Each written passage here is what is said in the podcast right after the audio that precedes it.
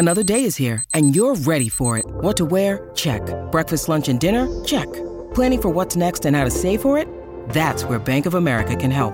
For your financial to-dos, Bank of America has experts ready to help get you closer to your goals. Get started at one of our local financial centers or 24-7 in our mobile banking app. Find a location near you at bankofamerica.com slash talk to us. What would you like the power to do? Mobile banking requires downloading the app and is only available for select devices. Message and data rates may apply. Bank of America and a member FDIC.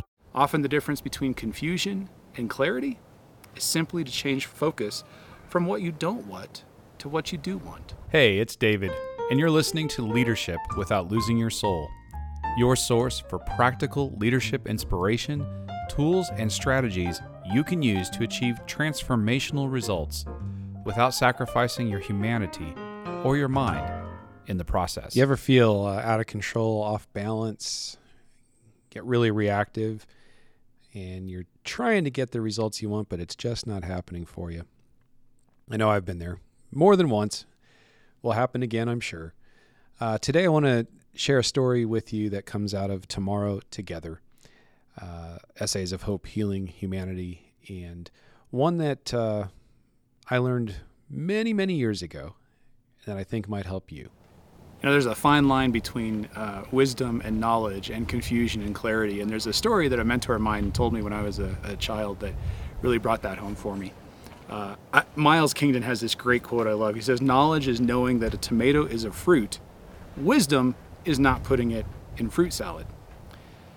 So the story goes two boys were walking home after a heavy rain. They just received new shoes.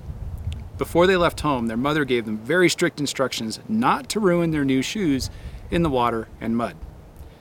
Both boys tried very hard to do what their mother asked, but when they arrived home, one boy's shoes were muddy and soaking wet, while the other boy's shoes were dry. Naturally, mom questioned her sons. How did they manage to both walk the same route, both take her instructions seriously, and yet arrive home with such different results? The brother with the wet shoes answered, I don't know, Mom. I tried to avoid all the puddles.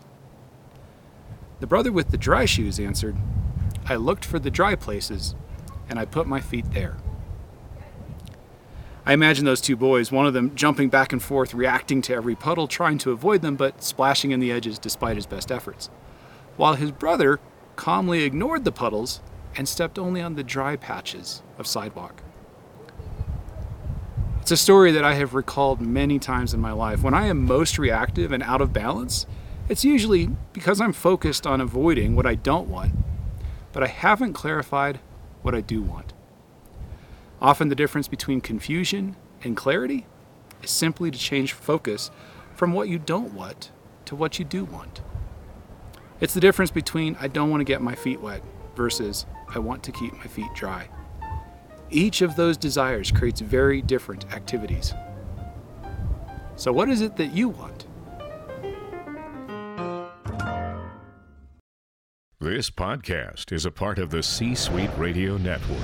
For more top business podcasts, visit c-suiteradio.com.